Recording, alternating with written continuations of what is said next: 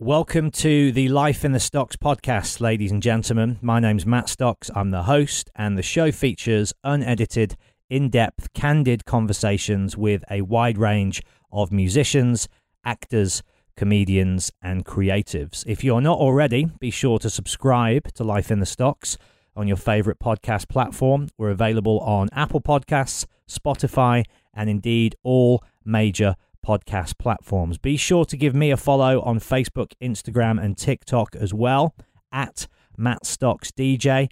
That way you can keep up to date with all of my live Q&A dates, my DJ performances, and of course, who's coming up on the show as well. But without further ado, let's crack on with the show, shall we? Here we go. I'm Sandra, and I'm just the professional your small business was looking for. But you didn't hire me because you didn't use LinkedIn jobs. LinkedIn has professionals you can't find anywhere else, including those who aren't actively looking for a new job but might be open to the perfect role, like me.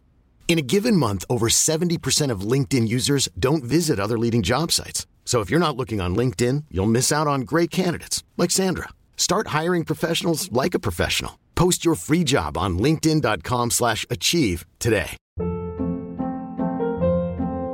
Hold up. What was that? Boring. No flavor. That was as bad as those leftovers you ate all week. Keke Palmer here, and it's time to say hello to something fresh and guilt-free. Hello Fresh. Jazz up dinner with pecan-crusted chicken or garlic butter shrimp scampi. Now that's music to my mouth. Hello Fresh. Let's get this dinner party started. Discover all the delicious possibilities at hellofresh.com.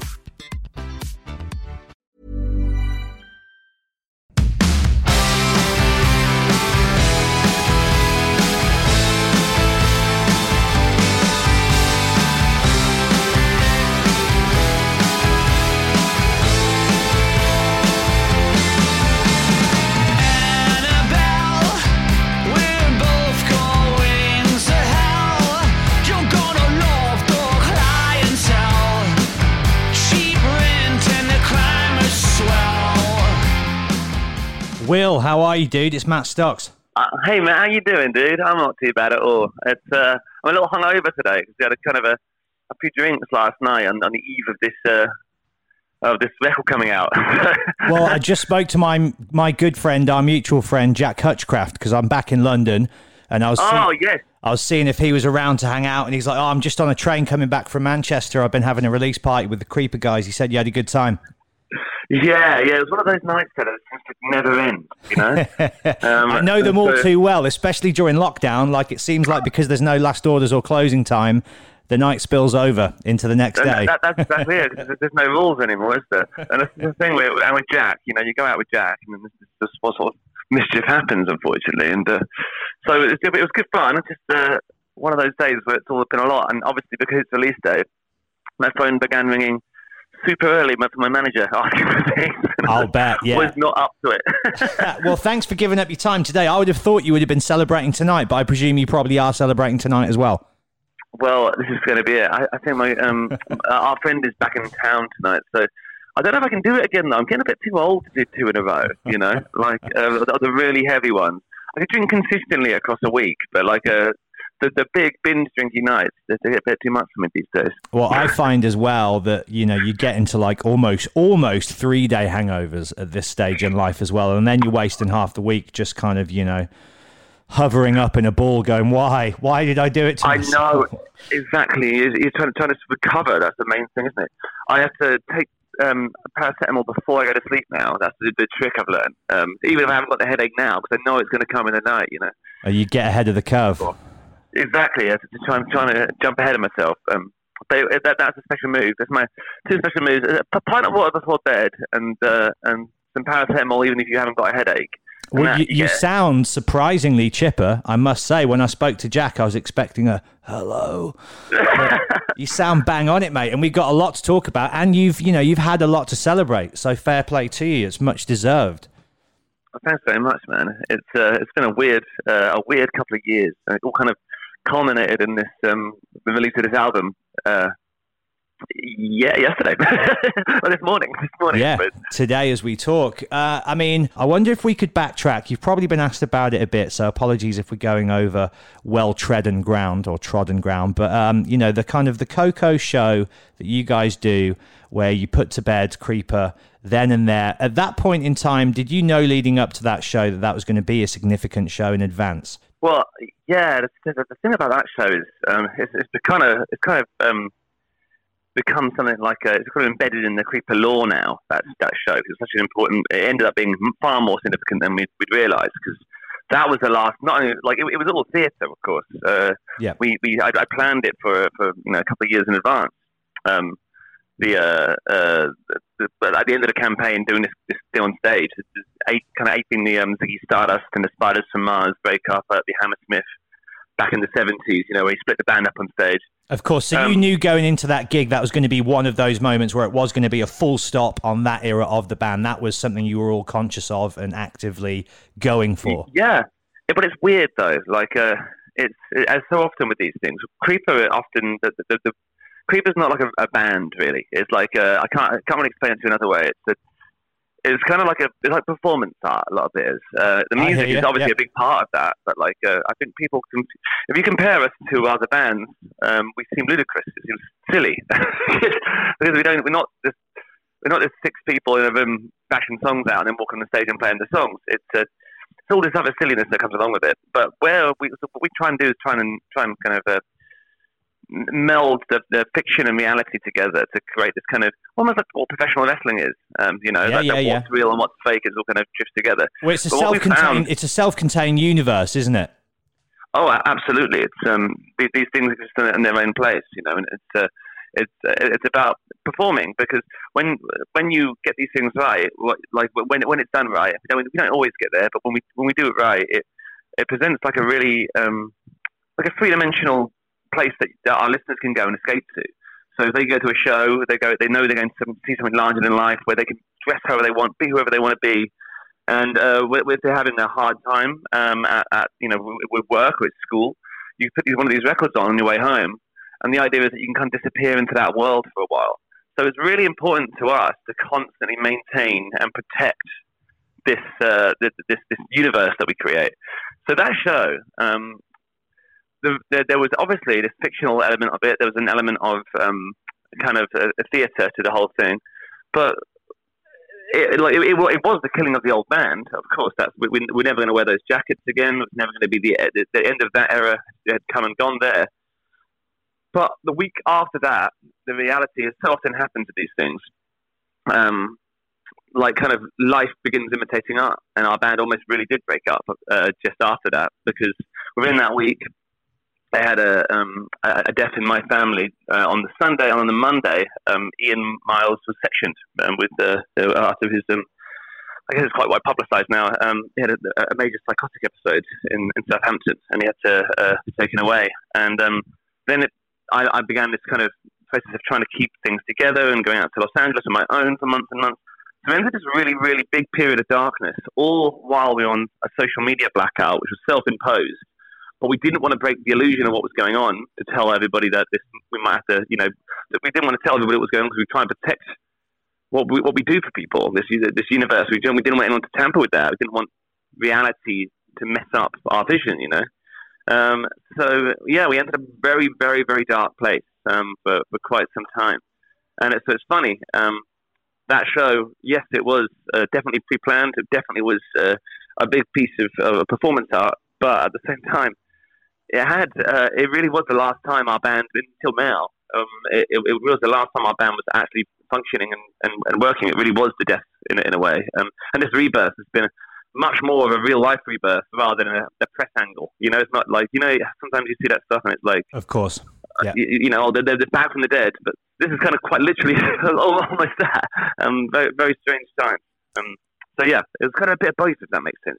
Yeah, man. I mean, I know it's a day of celebration, and I don't want to go anywhere where you know you're uncomfortable going. I don't want to bum you out on your release day either. But you, you mentioned the death and the family there. I was reading that was your mum's partner, right? And then the next Yes, the, the next day, literally the next day, was when Ian had to go off and you know take care of himself and do what he needed to do to, to get right. I mean, how when you're on this come down from the project and this era of the band anyway, because I know that things like that come with this great come down. Like the lows are low, aren't they? After those ultimate highs, you do come crashing down.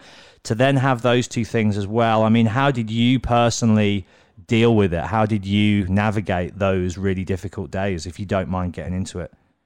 No, I think the thing is about this stuff. We've decided that we were going to talk about um, the mental health stuff. Ian wants to talk about it, and um, I think it's important we talk about hardships because I think sometimes uh, you know, the lifestyle of a musician is glamorized to some extent, and people don't really know fully what goes on. Um, but uh, but yes, uh, the problem is with, with, with me is uh, I'm always really focused on what we're doing next every single time. I have to, so I'm constantly thinking about what we're putting out and, and, and plotting ahead. That's that's how like that show happened um, because we had two years in advance to, to, to get to that point. You know, so I could work out steps that we needed to to get to a point where um, we could do that, that gig, which involves a lot of planning.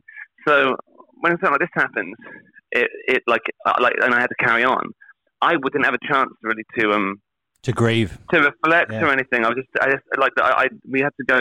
Like, I was supposed to fly out with Ian Miles on the Friday um, to Los Angeles, and um, we on the Sunday that horrible thing happened to my mum, and on the, the Monday uh, the horrible thing happened to Ian.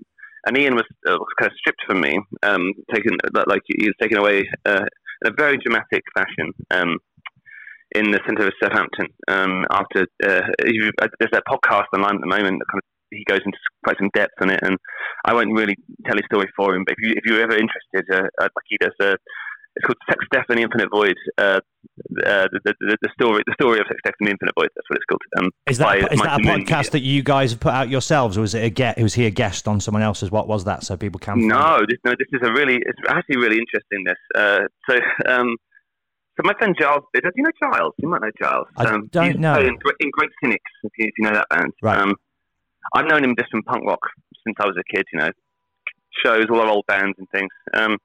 He had me on his, his podcast, uh, 101 Part-Time Jobs, which is a podcast where he talks about what you did what, what, what some musicians currently do for a living to support their music, and, and what people who, you know, what he was asking me about jobs I did when I was a kid, when I first started touring and stuff, and and it was really fun, just kind of uh, just telling him some weird old stories. And then midway through, he asked a little bit about the Creeper record, I guess to try and plug it a little bit in the podcast. And I told him a very brief overview, and um, and he called me. Um, he called me just a tiny bit later, he, uh, and he said, "Will." Um, do you, how do you feel about me making an audio um, an audio documentary about about this? And I really didn't want to tell him the story because there was so much that's gone on during the course of this record um, that it felt really un- unnerving. But we kind of he, he chased it and chased it. He was very persistent with it, and um, in the end, he. Uh, um, like, like we started letting him in, do interviews, and so it was first it was just going to be just with me, and just talk, I, and I felt like if it was just with me, I, I, I kind of had some control over it, and I could protect everybody I needed to protect. And um, because we thought it was a good piece of content as well, you know, at first that's kind of what you like. You're like, well, this, this is cool. At least some people could learn a little bit about the record. yeah, Um, of course, in- like a in this- behind the scenes making of featurette kind of thing. Exactly, yeah. So, so I thought, like, you know, I probably wouldn't mention anything that had really happened. I just, I'd tell as much as I wanted to tell. But Giles is a fantastic journalist, and, and he knows us very well. And so he ended up putting us uh, at, at ease um, numerous, numerous times. And he ended up um, basically uh, kind of doing like a Louis Theroux almost, where, where Yeah, he yeah. kind of, you know, you know, he kind of um, put us at ease so much that we were more honest than we would ever have been to the point where like he ended up getting interviews with um, Xandy Barry, our producer in, in Hollywood, um, our manager, our record label, um, uh, loads, loads of different people, basically, uh, really, really involved who wouldn't normally do this sort of thing. Um, but I think everyone trusted Giles so much, and um, Ian agreed in the end to uh, to speak about what happened to him in quite some some um, candid detail. Uh, and that day uh, uh, when he got sectioned, and, and my involvement in that as well, and um, yeah, so so it's it's over five parts. It's it's called Creeper, um, the story of Sex, Death, and the Infinite Void, and it's by Mighty Moon Media. But it was a, it's, it's basically n- not produced by the band. Um, it's a, it's a podcast about the band, and it, we we are interviewed in it. Um, but it, it's not like it, it, it's it's a lot more honest because it hasn't been made by a PR company, it hasn't been made by a record company, it hasn't been made by a band. it's just a guy um, Trying to get interviewing the truth, a lot of yeah? people. Yeah, love yeah. So, so it's, but you got it, come, it should come with a massive trigger warning. We put up when, when we've been promoting, it, we've been talking about ha- having a massive trigger warning because it was a it, there is some really really difficult stuff in there um, about mental health. Uh, so yeah, that, that that was what was going on. Um, in answer to your question, I've come a really long way around answering your question here. Hey, dude, there's no need for short answers on this show. It's all good, man. We're just chatting. um, so yeah, um, what that lent, what that, when, when that happened to Ian, um, I had spoken to his wife a lot as he was taken away, and I didn't know what to do. And in the end, uh, we basically uh, it, it got to the point where it was like, well, I, I felt like we should put everything on hiatus. That's what I wanted to do. Um, but it, basically would have meant that um, by the time he'd uh, he would have come round, if I'd uh, if we'd have waited for him to to to have um, recover, gone right through recovery, could have been a year, and it probably would have been um, to, for, until his full recovery. And so um, by that time, you know, we'd have been three years away from where we when we when we lost when we, when we put the last record out, and we would still be starting this record. It was it would have basically lost everything, and then it, Yeah. and him being, him being taken away would have um, would have cost him his it, you know would have cost him so much more than it already had. You know, it would have cost him his his um, his band, his creativity, his livelihood, um, his you know all he's worked for. So I basically made a decision um, with his wife to um, to go out to Los Angeles um, on my own. Uh, I had to get the plane on my own. Uh, it was a seat next to me where he was supposed to be. It was really weird. It was horrible. And um, It's, We a beau- trying- it's a beautiful thing that you made that choice because I know it must have been so hard going forward without him. Because I remember interviewing you guys years ago when Creeper was just getting started for Scuzz, and without taking anything away from the rest of the band, you two are very much kind of like the creative partners at the center of that world, aren't you? And he's your right hand man. Yeah, well, that this is kind of it. We kind of we started this band together. It, it was um, we've been playing in bands together for years before that as well. Um, we just he- he's just like you know for this sort of what what we do with this like uh, he, we are uh, kind of um, a duo, you know, in, in that Yeah. regard. And um, And he's your brother in life. yeah, exactly. We've done everything together. You know, we travel the world together. I'm looking at a picture on my wall right now of me, Ian, and Jerry Only. Amazing. it's, it's really cool. it's, it's, it's funny, you know, when you're talking about something and you look up and it's just there. Um, but yes, it was really, really weird. I went, um, uh, my life was spiraling out of control as well. Um, I was going uh, going through all sorts of, of stuff in my personal life too, the breakdown of my relationship and things. And so all this was going on, and I became a real anxious mess. Uh, but we're just trying to keep going, keep creative, and but it's so hard to focus on this second follow up to uh, to a record. Um, like I said, in your arms, which we were very lucky with, and people it was received so nicely, and we managed to achieve quite a lot from it, um, and A tour the of- world. a lot of pressure, right? Both from outside and on yourself. yeah, it's just the thing, and like you know, I also am always at the forefront of my, of my mind is my audience. I, I don't really care about like um, how it's reviewed um, so much as uh, have we done our job in in um, providing the escape that we needed when we were kids. That's why we found music. Have we done a good job doing that with our art for, for our audience?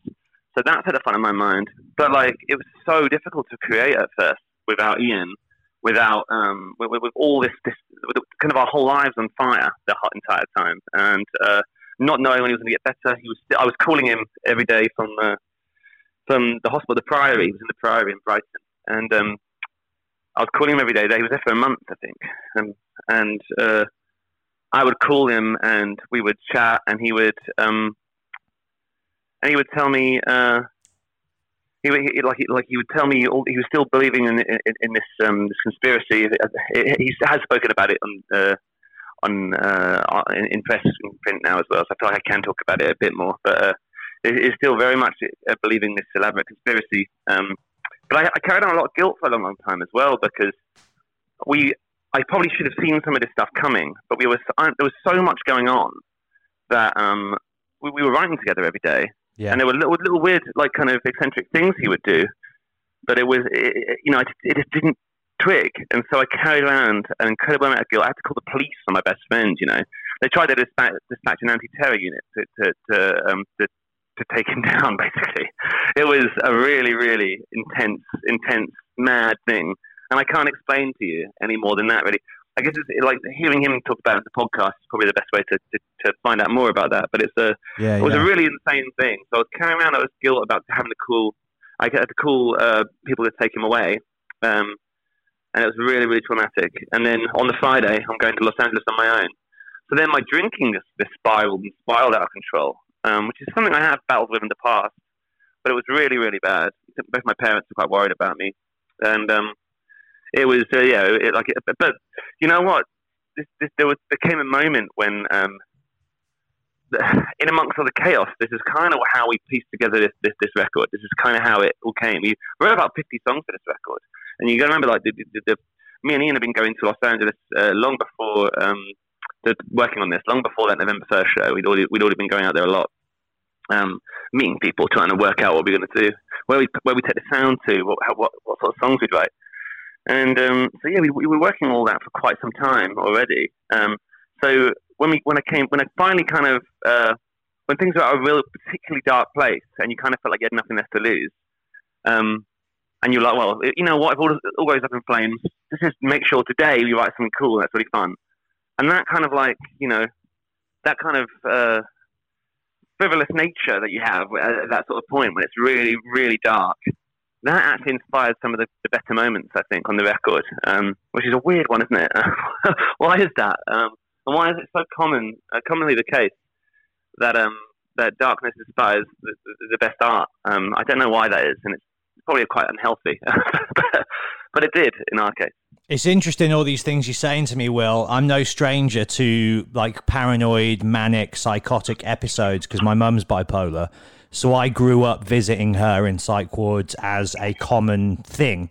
And so that's been around that world and that kind of process of seeing someone that you love go to that place and seeing them did you i mean we did you get to see ian in hospital or were you in la for the whole duration but either or you're still talking on the phone and so i know exactly how difficult it is to communicate and engage and see somebody that you love in that place It's so weird, isn't it? Going into those places, I, I didn't, I had no idea about that about your mother. Like, uh, that, uh, you know, I'm sorry to hear that. Uh, it must have been difficult for you growing up. Um, yeah, it's, uh, it's certainly strange, isn't it? Like, uh, I mean, going into those places, like I, I went to see him. Uh, I went to see him before I went to Los Angeles the first time. Um, That week, um, I went in on the Friday, I think.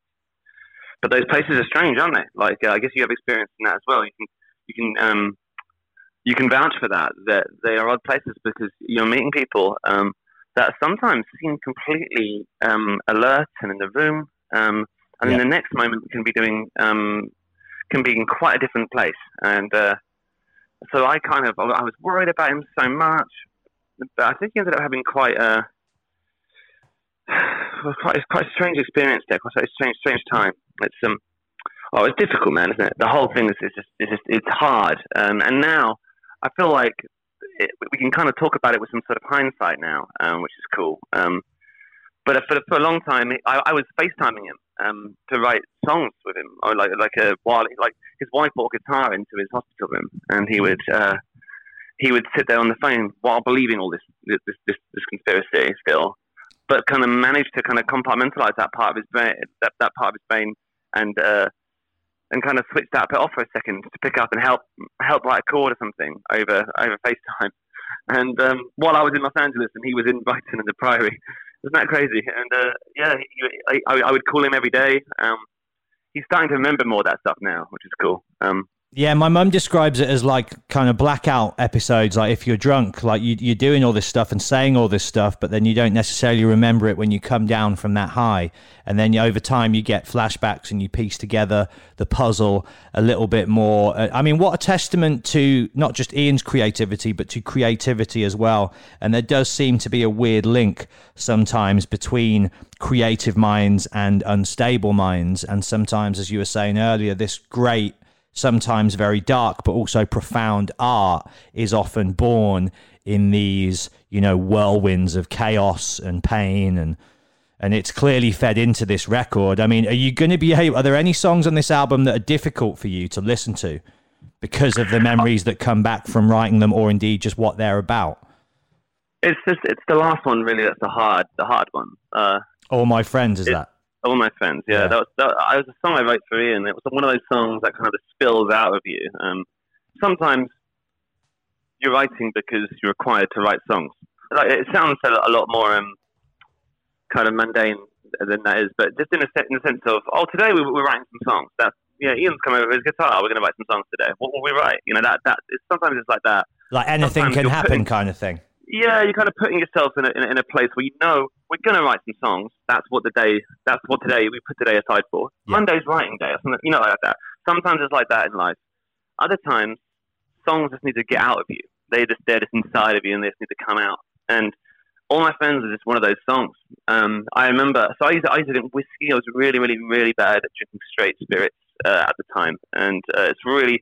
I hate how um how tacky that is. That uh, it's whiskey as well, of all things. I'm in Hollywood drinking whiskey. Um, that's a complete uh, cliche. Um, but it, but it's too. But part, you're So, there partly for that, right? You want to make a rock and roll record. You want to, for better or worse, absorb and immerse yourself in that. Dare I say it? Yeah, Roman- and it- it- it- romanticism.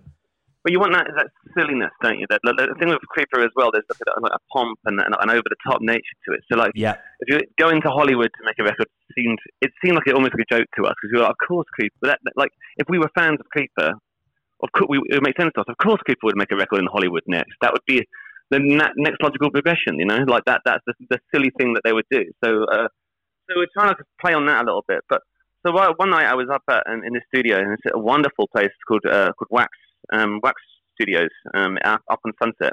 Um, it is. Uh, it used to used to have Jimi Hendrix there. The Doors recorded records there. It's just a wonderful um, little studio. The studio, the studio A and Studio B, all red lights everywhere all the time. And we would I would stay there till late. I'd start drinking early and stay there late. Um, is it just you and So the one day- producer? it, was, it was me. Um, Hannah was there to Yeah. some for some of it, um, and uh, Reda, his assistant, and uh, yeah, and, and Xandy and, and myself. So we would finish writing or, or, or recording something, and, and I then I would while he would be like sorting it all out and popping it all, you know, mixing and doing bits. Uh, I hate all that stuff. This is not who I am. Yeah, yeah. Stuff. You want to lay Well, it uh, down and then get out. yeah, I, I, I, I, would I say hear this you. people all the time. This all the time. Just that's not my song suit. I'm not in. I'm not. I didn't get into music for science. You know. Yeah, yeah, yeah, it- yeah. that's that's- but I, I know- I understand the work, the the importance of that science. I just, I, I my brain just doesn't work like that. I just, it's just so difficult for me to stay interested. Um, yeah, so I I always you, just had to. I always duck out at that point. So what I always, I would do is I would sit in the live room while he would mix in the control room, and there's a, a lovely upright piano there, and I would just sit there and play that. And it's one day, and by the time we got to that sort of hour, I was always drunk. But this one day I was super, super drunk, and um, just been drinking just whiskey straight uh, all day. It was like a bottle a day though. It was mental. It was so stupid. What kind of whiskey so- were you drinking? I drink scotch. Okay, yeah, Um, yeah. so, so yeah, it's uh, so yeah, it, was- it was weird. I, I would sit there and, and drink that and uh, and just kind of play at this piano and this song. I would just I would just write things. I write things all the time, you know, but not, most of the time it's for nothing. Um, you know, unless it's like uh, unless, like we said before, we're doing a writing day. Um, but this one, this song fell out of me as I was doing it, and uh, Xandy came in and said, "Oh man, that, that's a that's a really lovely song." And I was like, "Oh, it's not, I, can't, I don't want to use that. I don't want to use it." I was drunk as well, and he was like, "Oh, would you just just record it? Like, uh, I'll, I'll set a mic up and just record a little scratch of it." And I was like, "Oh, I don't know, I don't know, I don't know." So go on, go on. So, so we did it, and the next day Hannah heard it, and then it ended up being that thing that like I was just writing like a real, really honest thing for my friends, and often it's, it's easier for me to write in uh, in lyric and melody, and and and uh, then to sit down and talk to somebody about it. You know, like uh, uh, the song kind of fell out, spilled out of me um, this one evening, and um, they all. I didn't want to put it on. I felt, felt like it was too real. I didn't think it, it fit. It didn't fit in our narrative at all. What anything, um, anything else on the record. Uh, and I felt like we were giving people too much of a dose of what actually had happened. But everybody persuaded me in the end, including Ian. Um, so it's difficult for both of us to listen to that. I often compare it to. This has been my favourite comparison to it. Um, there's a really weird one as well. So stay with me here. I'm Um, with you. So, uh, are you familiar with uh, the theme park Universal Studios in Hollywood, California? I've never been. No, I've been to Hollywood many times, but never the studio theme park. Okay, so it's so it, there, there was this ride there um, that uh, was uh, there's a Jurassic Park ride. It's a log flume, Uh huh. and um, what it is is uh, it's it was made by Steven Spielberg uh, himself. He, like he, he helped make the ride. Um, so uh, like like they actually they actually um, had the idea for the ride before they had put the film out. Um, and it cost more than the film to make. Um, so it's, it's, it's, it's, it's true. It's madness, isn't it? So anyway, like this log flume, it, it, uh, it goes around and there's all these different dinosaurs. You go through Jurassic Park and then things go wrong and you get knocked off course and you go up a hill into this building. And then at the end, a big T Rex pops out and it's an animatronic T Rex and you go towards him and then uh, just before you reach him, you drop down and you're going to shoot and you splash at the button. And that's kind of how it works. So, um, Steven Spielberg helped make this thing. And to this day, when he rides that ride, he get he, he sits on, on the log, the boats and goes round and round and round, and it gets up. It goes up the hill and gets up to the T Rex. And when the T Rex pops out, he has to stop the ride and he gets off because he can't take the final drop. And um, he, he, is too scared. He goes down the stairs instead of take, taking the drop, um, the, the, the, the, the splashdown. And I feel like that with this record, uh, which is a really weird analogy, but uh, I built this thing. I care about it a lot. I put a lot of my life into it, and I, I love it very, very dearly. Um, but I just had to get off before the final drop. That last drop is just too scary for me. Um, even though I know it's coming, even though I put it there, um, I, I just can't. I can't. I still can't do it. I still have to turn it off before we get to that point. Will you play it? Will you play it live? We we spoke about this the other day. I'm really not sure how we're going to, but we, I guess we're going to have to at some point. But um, it's going to be a really difficult one for us. That that that one in in particular. Ryan Reynolds here from Mint Mobile. With the price of just about everything going up during inflation, we thought we'd bring our prices down. So to help us, we brought in a reverse auctioneer, which is apparently a thing. Mint Mobile unlimited premium wireless. Ready to get 30, 30, bit to get 30, bit to get 20, 20, 20, bit to get 20, 20, bit to get 15, 15, 15, 15 just 15 bucks a month. So, Give it a try at mintmobile.com slash switch. $45 upfront for three months plus taxes and fees. Promo for new customers for limited time. Unlimited more than 40 gigabytes per month. Slows. Full terms at mintmobile.com.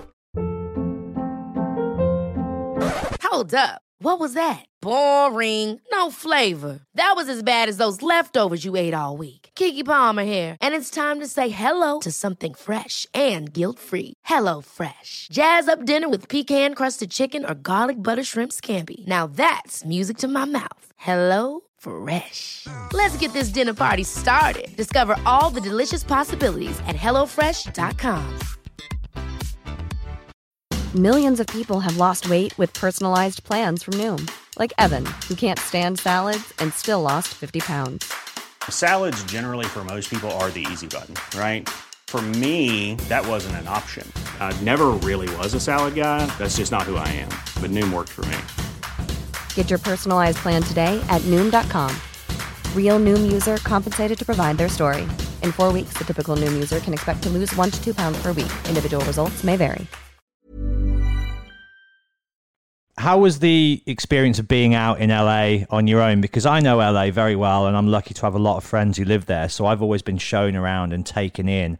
But I'm also aware that LA, a lot like London, but way more so, can be a super lonely place for like, especially an Englishman who's going through what you were going through.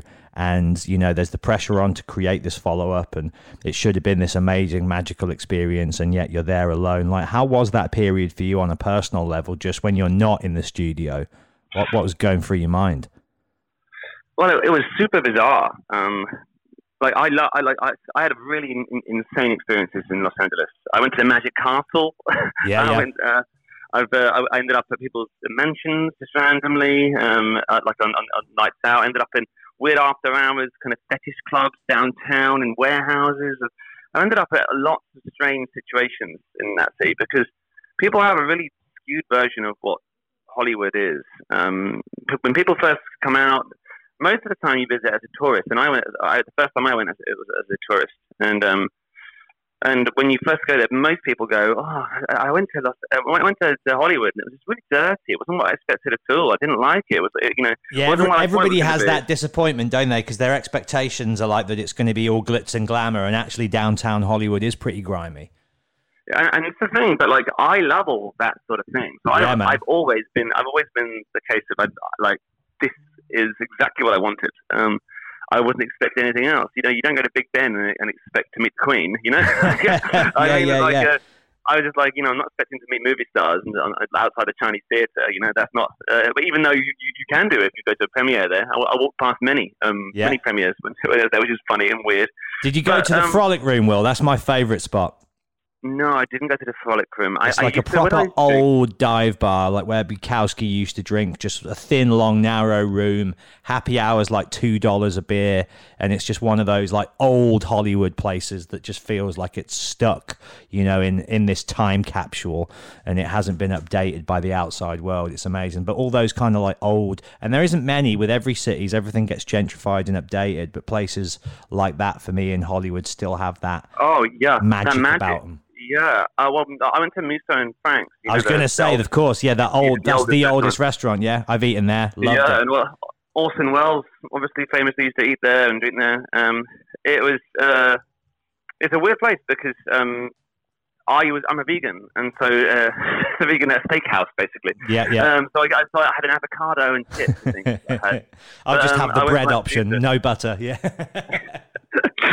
I, I mean, it's, it's this, this, well, it, that's what it used to be like eating vegan over here for years. Um, Yeah, yeah. Things are well different now. But um, it's just funny. Those older spots, the traditional spots like that, they are, um, you know, it's, it's, things are a little bit old fashioned. It's kind of nice in a weird way. Um, got some lovely drinks there. Uh, but yes, like I, I used to go to all different sorts of places. Obviously, I, I, I- I spend nights at the whiskey and the rainbow and all those sorts of places uh, that you have to go to because you're in Hollywood. yeah. But um, I Were you in a I happy? Were you in a happy spot, or were you just in a strange, dark, dreamlike spot? What was in- going on? It, it, it was just weird. Like I, was- I, I was running away from my problems at home, um, and I was drinking to to, to escape.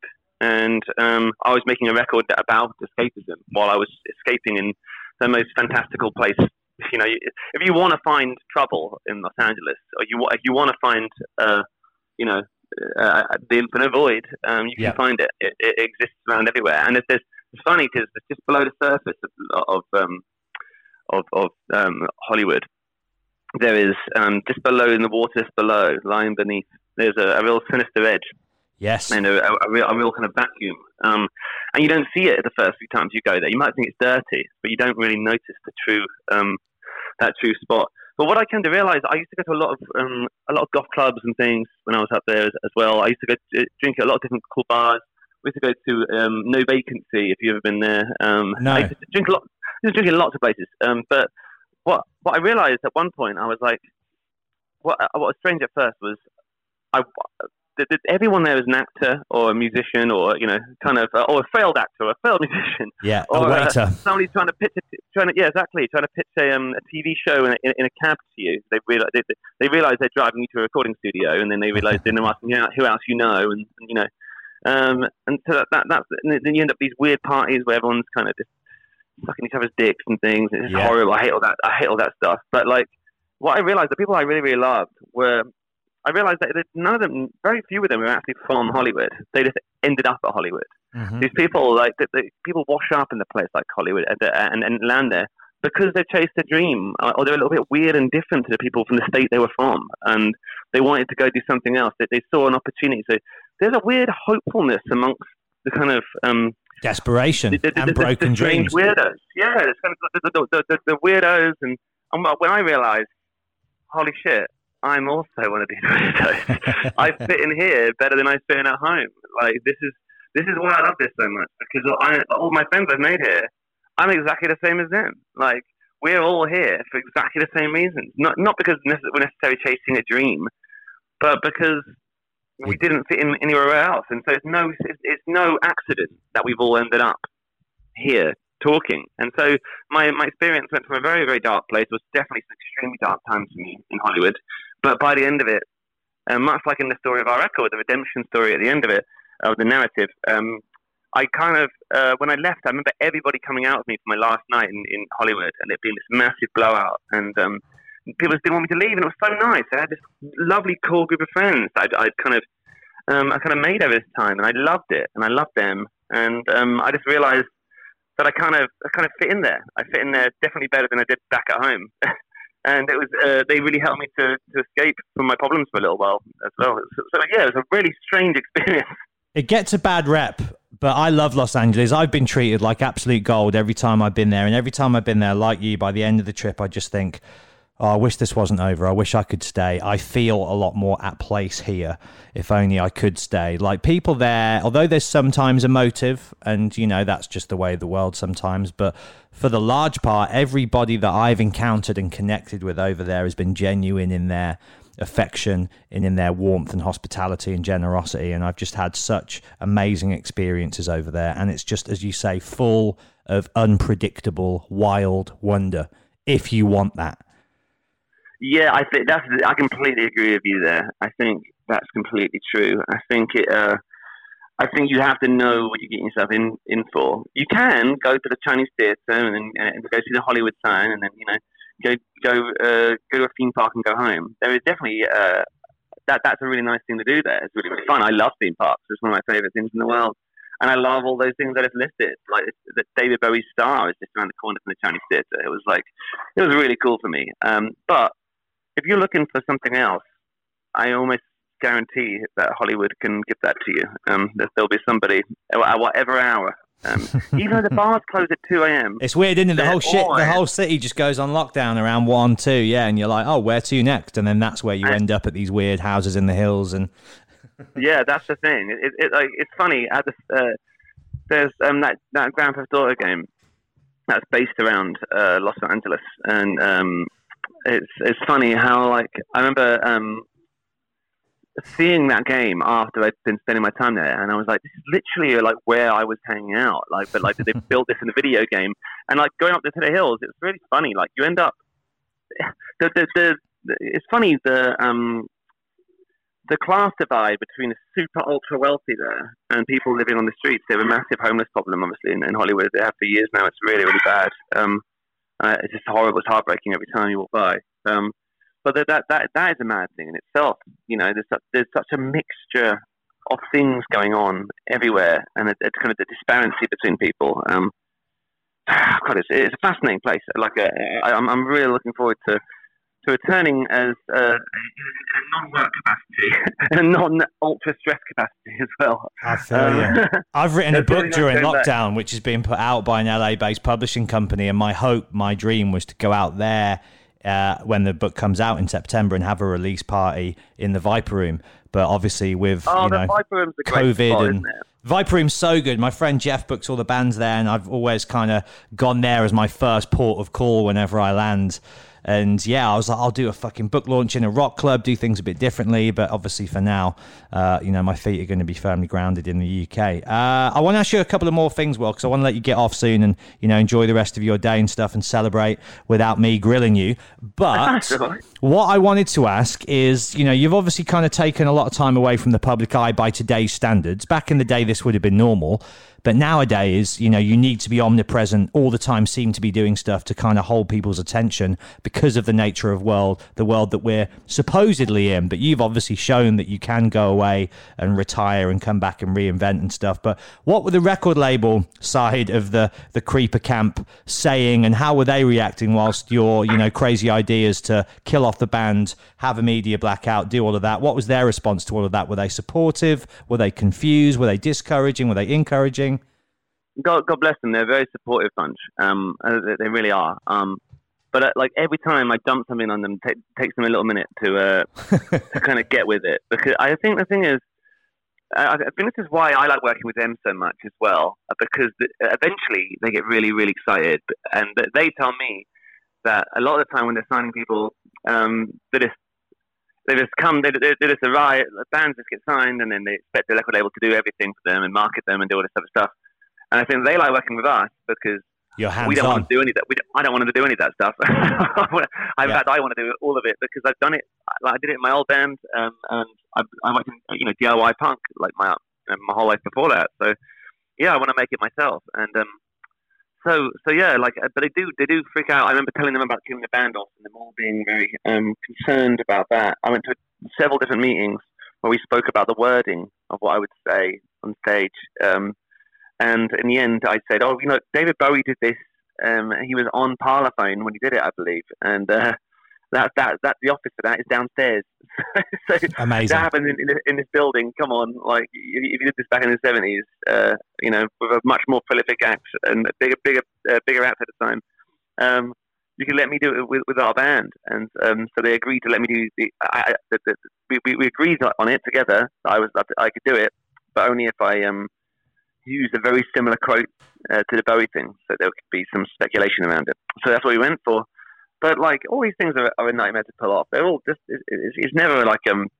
It, it, I remember with the first time we went missing, they were like, I like I, when we were doing this thing going into the album, um, the last one. I remember that. Yeah, God, I remember. I yeah, it, was it was in reference to uh, the Blair Witch Project, the whole thing. Um, then if you if you've ever been um, interested in the way the uh, the, that that was marketed, it's fascinating. That They, film uh, was a they- genius. Pre-social Ah. media, the marketing of that movie was groundbreaking. Yeah. yeah, it, it was viral before viral was a thing. Yep. Um, it was uh, really really fascinating. So we, we based a lot of um, our marketing ideas for that record around the marketing of that film. So. Um, but we, like, the- the- I was like, well, look, we, what we need to do is to uh, delete all the band's social media. Uh, like, people won't believe we've gone missing uh, unless we uh, unless we delete all of the posts. They will have to go. They will have to go. And I remember them going, "Oh, we've spent we spent like three years building all this stuff up, guys. Like all the stats, all the, the likes and the photos, anything a booking agent would see about a tour poster who you toured with in the past." And I was like, "No, no, no, we have to look go. We have to delete it. No one's going to believe it if we don't delete it." all." And they're like, "Ah, yeah. So the thing about it is, why don't we just, don't just deactivate them for a while?" I was like, "No, no, no. They'll have to be deleted. They're deleted." It's all or nothing. So, yeah, I mean that's the thing. Like I feel like often in, in, in life with these things, with creative stuff, is the little things that make the big things happen. I Yeah, think. man. And you don't believe the whole piece if there is a small piece out of place. So you have to. So, I, so in, in the end, what I just did is I just went through Instagram and deleted every single picture myself by hand. Um, so, so it had to be done. All this, all the Facebook stuff. So it was a proper wipe. So people had to um, activate and, it, like, and had to look into it. Um, and I, I wanted, like, I remember the Daily Echo in Southampton where we were from covered it like it was a real news story. that Brilliant. gone- that we'd gone missing. Um, and the thing is, I don't think they would have done that if, it was visibly a marketing um, thing. People wouldn't have wouldn't have believed in it, you know. And the reason that people's suspension of disbelief was there was because it's half real, half fake. It's, it's professional wrestling, isn't it? Again, it's it's that uh, it's what's real, what's fake, which which, which part is real. I, I know this is fake, but that bit looks real. You know, you know what I mean? And, and Yeah, so absolutely. that's just that's the sleight of hand with all this stuff. So a lot of the time when I'm coming to them with it, there are moments where it's like, oh, What's uh, he going to come up with next? sure. Like, yeah, and I mean, I, I mean, I'm already um, back on my bullshit with this stuff, but uh, it, it, it's um, it, it's fun, and I think the the last show one was uh, that's not one of my favorite ones we've things we've done. Um, I, remember, I remember actually this tour we did um, in 2017, where um, I, I was telling them what I wanted to do, which was a Southampton World Fair, like it's interrupted. Uh, uh, so, we, so I wanted to promote the tour like it was a World's Fair, like, like a fictional World's Fair from Southampton that was touring around. Because all of our characters in the last record were myths we based around Southampton. Like like a there was um, an, a, sleep demon and uh, you know the Callous Heart gang. This, this, ghost gang. All these kind of myths we embedded into Southampton. And so I wanted this uh, a Southampton theme that was kind of interrupted. So we I, I, I remember putting this all together. We we had this, this mask. Um, there was a kabuki in front of the mask. At the, the rear of the stage that had, had a print on it um, for Southampton World's Fair. And I, we made a theme song for the World's Fair. Like uh, it, it was like kind of like the um, the Walt Disney kind of. Um, have you ever, you ever uh, when he, he did the World's Fair, the New York New York World's Fair, and they had the Carousel of Progress, and so they had this. It's a great big beautiful tomorrow shining at the end of every day. You know, you, you know those kind of real upbeat '50s things. Yeah, so we had our own one, uh, called Shaking Hands with the Stranger of Tomorrow. that we recorded and we played at the beginning. And then the show was interrupted and the kabuki drops. And there was this giant mask that uh, was like 20 foot. And it was made of steel. And it had um, lasers that came out of his eyes. And uh, I remember pitching that, what I've just told you there. And he says, what we're going to do for the tour. And everyone's just like, Jaws to the floor, speechless. well, well, it's cool because they, they, they, get well, and when they see it, they're so excited when it happens, and everyone is. But I think at the beginning, um, I mean, we overspent on that tour massively. It was crazy, to be honest with you. Uh, but it was really, really, it was a spectacle, and I think that's what we're missing so often, and that's why we love bands, and and especially in this country. Like we love, we love bands like Ghost. And um, people who do things uh, a little bit more at the top with a pomp and a ridiculousness. Yeah. I mean, we, we, we gave the world Black Sabbath for God's sake, you know. Uh, Iron Maiden, you know, like we're, we're from um, you know, we're from a country of, that loves the grandiose Um, and uh, yeah, like uh, that's why we we- we have this fascination with America all the time because when they they, they when they started doing that stuff as well, they did so amazingly well. Um, The so yeah, that- grandiose and the pomp is obviously there in spades and a big part of what you do. What I also love is I remember for me, so growing up pre internet, you know, you'd get into bands and all you could find out about them was what was in the latest music magazine or, you know, what was in the liner notes to the albums. And a band that to this day remain one of my favourite has always been NOFX because every one of their albums, although it wasn't theatrical in any way, it was very comical and they'd always make up just absurd stories and lies. So you'd never really know who the band was, who's in the band, and you couldn't just go online and look it up. And it always encouraged me more to try and find out more about this little universe of theirs and be inquisitive. And that mystery is what drives the interest and the passion. And I think so many bands now are just like, this is who we are. Here's our online profile. This is the music. It's all there. There's no secrets. There's nothing to hide. And, you know, I think people want that mystery. They want something to confuse them a little bit and provoke them. And do you know what I mean? And that's obviously what you guys are all about in every element of your presentation of the band.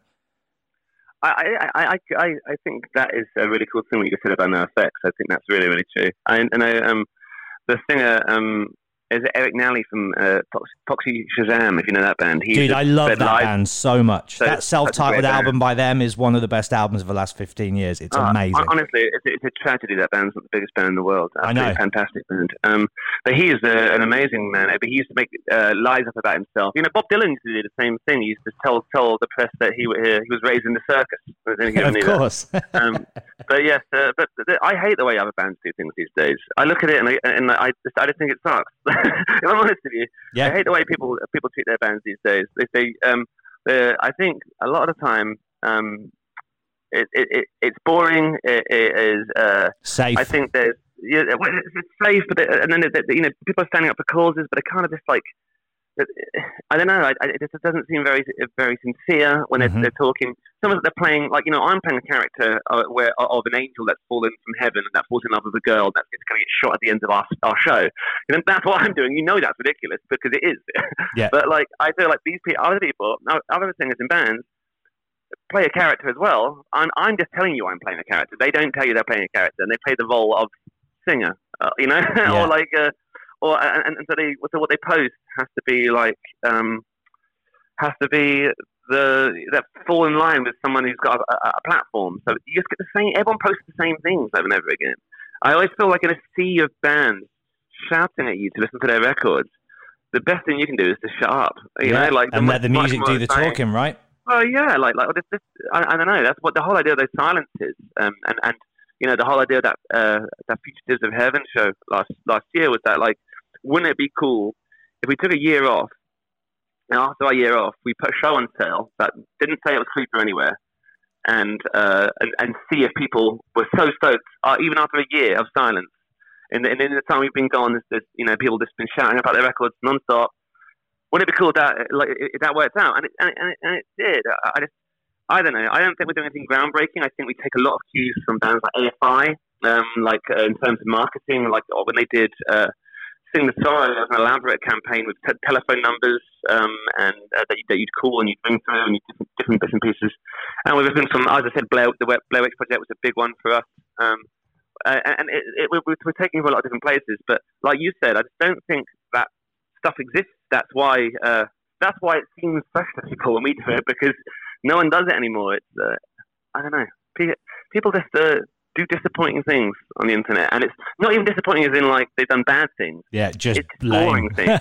yeah, you know who's really good at this? Um, I, I, there's a band called Static Dress. They they they got their shit dialed in, and they know exactly what they're doing. They're, they're, in terms of their content, in terms of the way they roll things out, and, and how it looks, the attention to detail. Um, What do you reckon to Twin Twi- Twin Temple? I bet you're a fan of that, aren't you? I, I saw them play actually. I saw them play here in Manchester. I saw them um, at the Deaf Institute. They've got a re- Um, really good aesthetic going on, haven't they? Oh, it's, oh, it's amazing. You know, it, it ticks so many boxes for me because it's, uh, you know, it's doo-wop. Uh, it's, uh, I, I love Phil Spector. You know, I'm not not as a man. He's an evil man. But Yeah, yeah, yeah. in terms of his work, I like. I'm a massive Phil Spector fan. So it's like that sound um, coupled with um, some sort of satanic temple um, chic. You know, and it and it just looks amazing. Um, And they're just a fantastic band. I'd love to do some shows with them at some point. Um, we Dude, follow each other on the internet. That's so, a so tour that is waiting to happen. Yeah, I think we should do that. Isn't Like, uh, I think I think it'll be really, really good. I think um, maybe maybe maybe that'll be the next thing we do, something like that. We yeah, as I said, we we we follow each other on the internet and we've had a, a, some back and forth online, which is cool. Um, but it's just it's just rad. They, they, they again, it's that attention to detail, you know, and, and it's that larger than life thing that we miss so much, you know. Um, I remember going to gigs when I was younger, and um, you couldn't believe the band was going to be on the stage soon. You know, it was like, oh my god, I wonder what backstage is like. But Yeah, the way yeah. social media, the way social media has ruined everything. Now you know what backstage is like. It's a bunch of people sat around on their laptops. Yeah, not not talking to each other, checking Yeah, Instagram. uh, yeah, There, there is a singer doing um, a very a, a very slow skip to warm up his legs to, to run around the stage, and, and, and you know, sipping sipping a, a Dr. Vox tea as he warms his voice up slowly with uh, Melissa Cross warm ups. That is that is exactly what the backstage room is like. And Yeah, you know man. that now. The whole the whole thing's been lifted, you know. But I don't know. I remember going to see Alkaline Trio when I was a kid, and uh, and it's been like, holy shit! Like the band are going to be on the stage in a second. This is no. Which which way are they going to come on format? Getting excited about that stuff. I think we have um we have a duty to protect that for for, for younger people. I think it, we are that that's a magic and a, and a, there's a sorcery to that that um that we, we're somehow losing, and, and, and that, I think that's quite sad. Um, but bands like Twin Temple absolutely do that. You know, this is the thing. It's why Ghost are cool. Um, it's, it's why it's, it's kind of larger than life characters. That's, that's you know, I keep talking about professional wrestling in, in this conversation. I don't know why, but I'm desperate to get it in for some reason. I don't know why.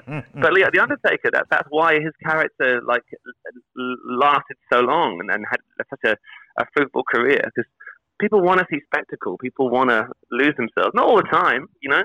But uh, I, I get I get the need for, for, for why grunge happened in the first place because we went a little bit too far the way we, me and you were talking. Yeah, you yeah, know, yeah, maybe yeah. with maybe uh, with hair metal and stuff uh, and uh, Guns N' Roses and things. Maybe I, I love Guns N' Roses, but like uh, maybe, maybe at that that the culture had gone a little bit too far that way and needed um, Kurt Cobain and stuff, you know. Um, but like, I do think that we were, we have uh, we have we have there's, there's a gap right now, and it needs filling with something really really magical. And um, yeah, we we, we should try and give that to people as best we can. I think, and that's what we're we're trying to do all the time anyway.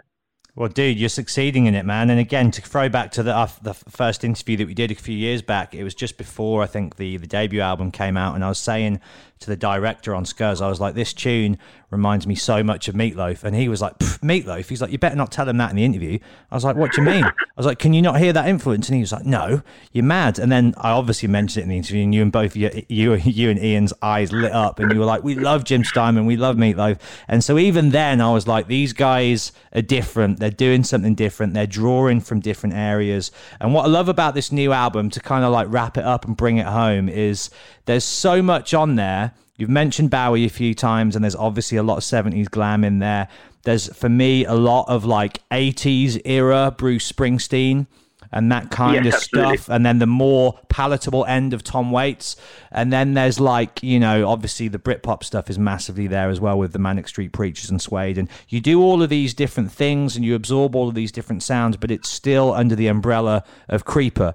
And everything sounds like you guys, but just enriched with this vast array of, of incredible influences. And you've made just an amazing record, dude. And you should be very, very proud. The one song I'd like to end on, because I want to play out with it, um, Poisoned Heart. Tell me about that tune. That's my jam, I think.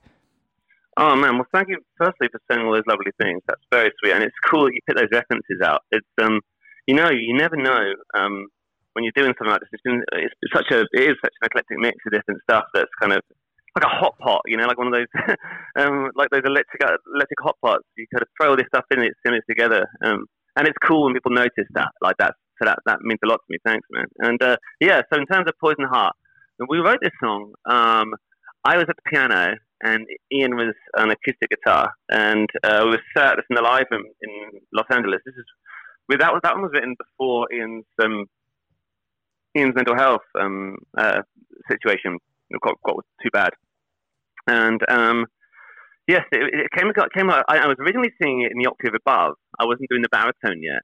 I've, I've been desperate to do the baritone for ages. I like it's That Chris Isaak really- style. yeah, exactly. Yeah, like like uh, you know, it's um, it, it- that it was kind of the uh, the, the, the Leonard Cohen uh, fan in me and Nick Cave and Yeah, yeah. all, like, I, I just loved all that stuff growing up, and uh, so I've, I've been desperate to do it for ages. But everyone, it's funny now because like today, um, everyone's uh, everyone's being so lovely about the record. But I remember for ages everyone going, "Well, this doesn't really sound like Creeper," and I was like, ah, you know, but that's the whole point.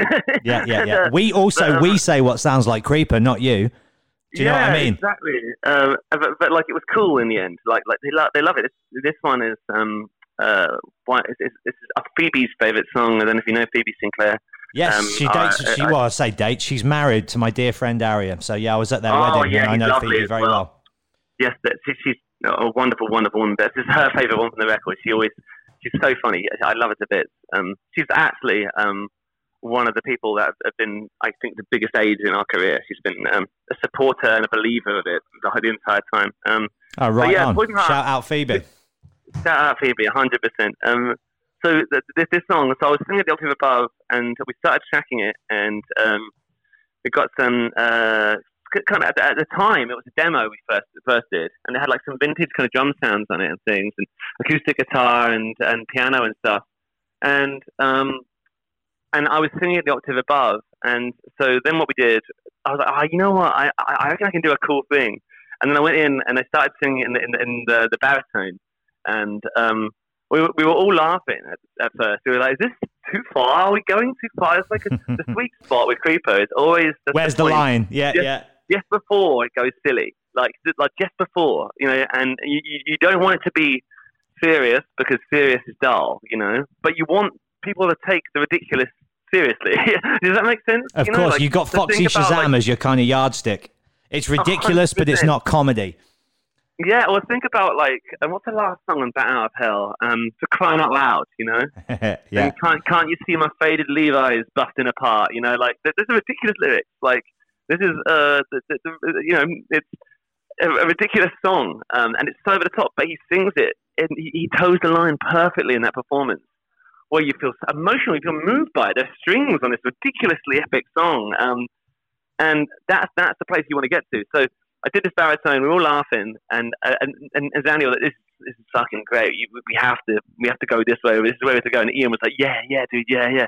And so then so I I, I felt like carried on the chorus um, in the same place I was singing it originally, but we just lowered like, like I just lowered the the um like, into the baritone. But it took, it took, a while to learn that baritone too, you know, because it's a different sort of control you have to have, and uh, to to do it, it's a completely different way of singing, really. Um, so it took me a little minute to kind of get to dial it in uh, for the rest of the songs that we did with the baritone too.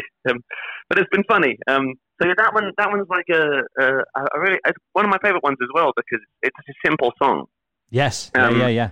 It, it, it's you know, uh, Yeah, it's it's not it's not well- musically complex at all, but it just hits you in that sweet spot. yeah, well, it, it, it's, it's more about the arrangement and the strings and things that uh, like uh, that kind of aid it, I think, uh, Yeah. rather than like the, the actual what, what the chords are playing, you know, as as typically is with lots of this stuff. But there's not even much of a bridge to the song, you know. There's not a vocal in the bridge, you know. Like it just didn't it didn't warrant it. And a lot of the time, I think, uh, in, in my experience, um, and from my point of view, it's about serving the song and what goes into the song. Um, um, uh, yeah, so, so, so what goes into the song is like uh, the it, when when's it acceptable for a drummer to do a drum solo? You know, like like Yeah. do you want a drummer that is constantly over drums the entire time? No, you don't. Sometimes you want someone to play a straight beat. Do you want a singer who who has to sing over every single part of the song? No, you don't. Like that's annoying as well.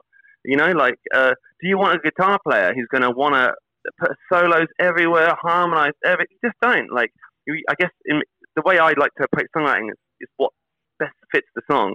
And this song, it, it, it just fit better for me not to sing on that bridge and just to leave it to a, to, to a piano. So the, lyrically, it's quite sparse. There's like two verses and, and a chorus, and that's it.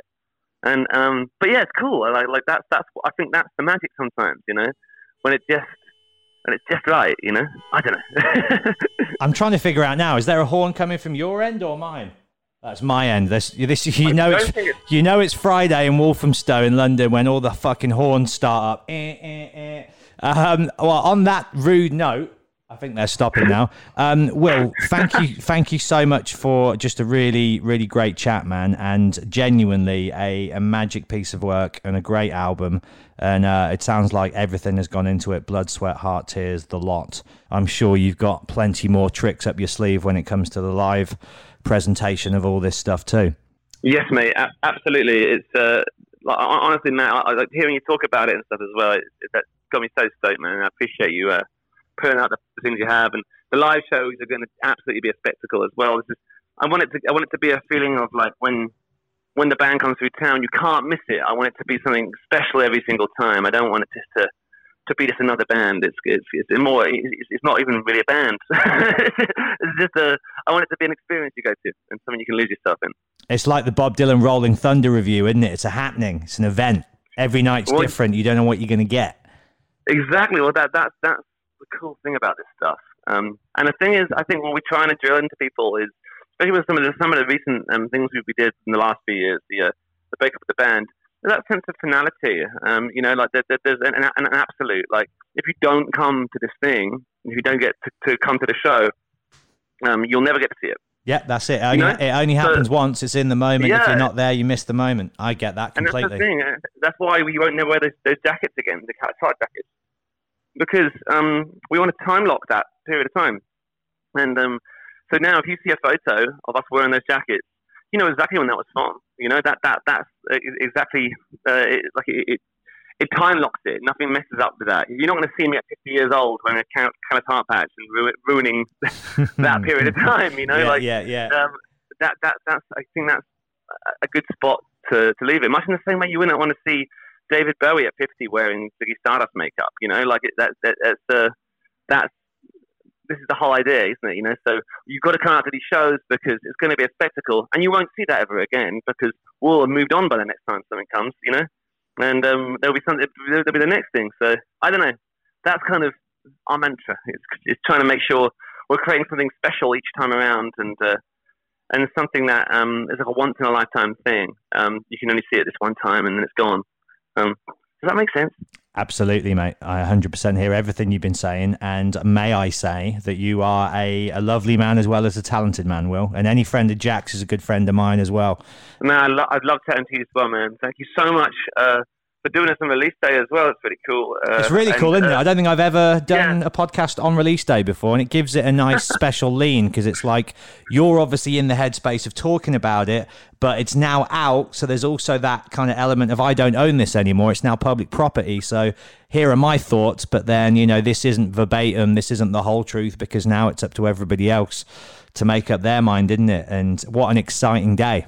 And what a beautiful Yeah. day as well. Get the swim shorts on, mate. I, I, I- I mean, I'm going to have to. It's, it's absolutely roasting here. it's it's fucking so hot. I went for a walk earlier and I was just drenched by the time I got home. I was like, right, I'm do- I'm doing the interview in shorts. I went out in fucking trousers stupidly, but never again. Listen, mate. I hope you have a great weekend and yeah, uh, you too, man. see you soon, dude. Bye. Bye bye. Me, I've got a poisoned heart. Right from the start, I have deceived you, and you stay away from me. Kruger kills and dreams, I'll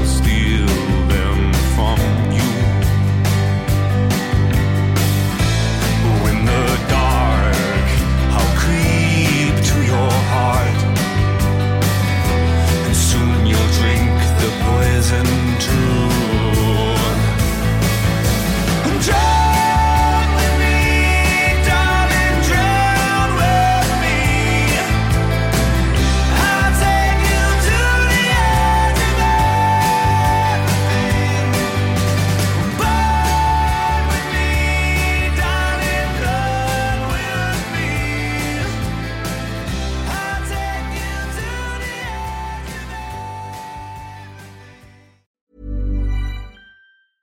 Ever catch yourself eating the same flavorless dinner three days in a row?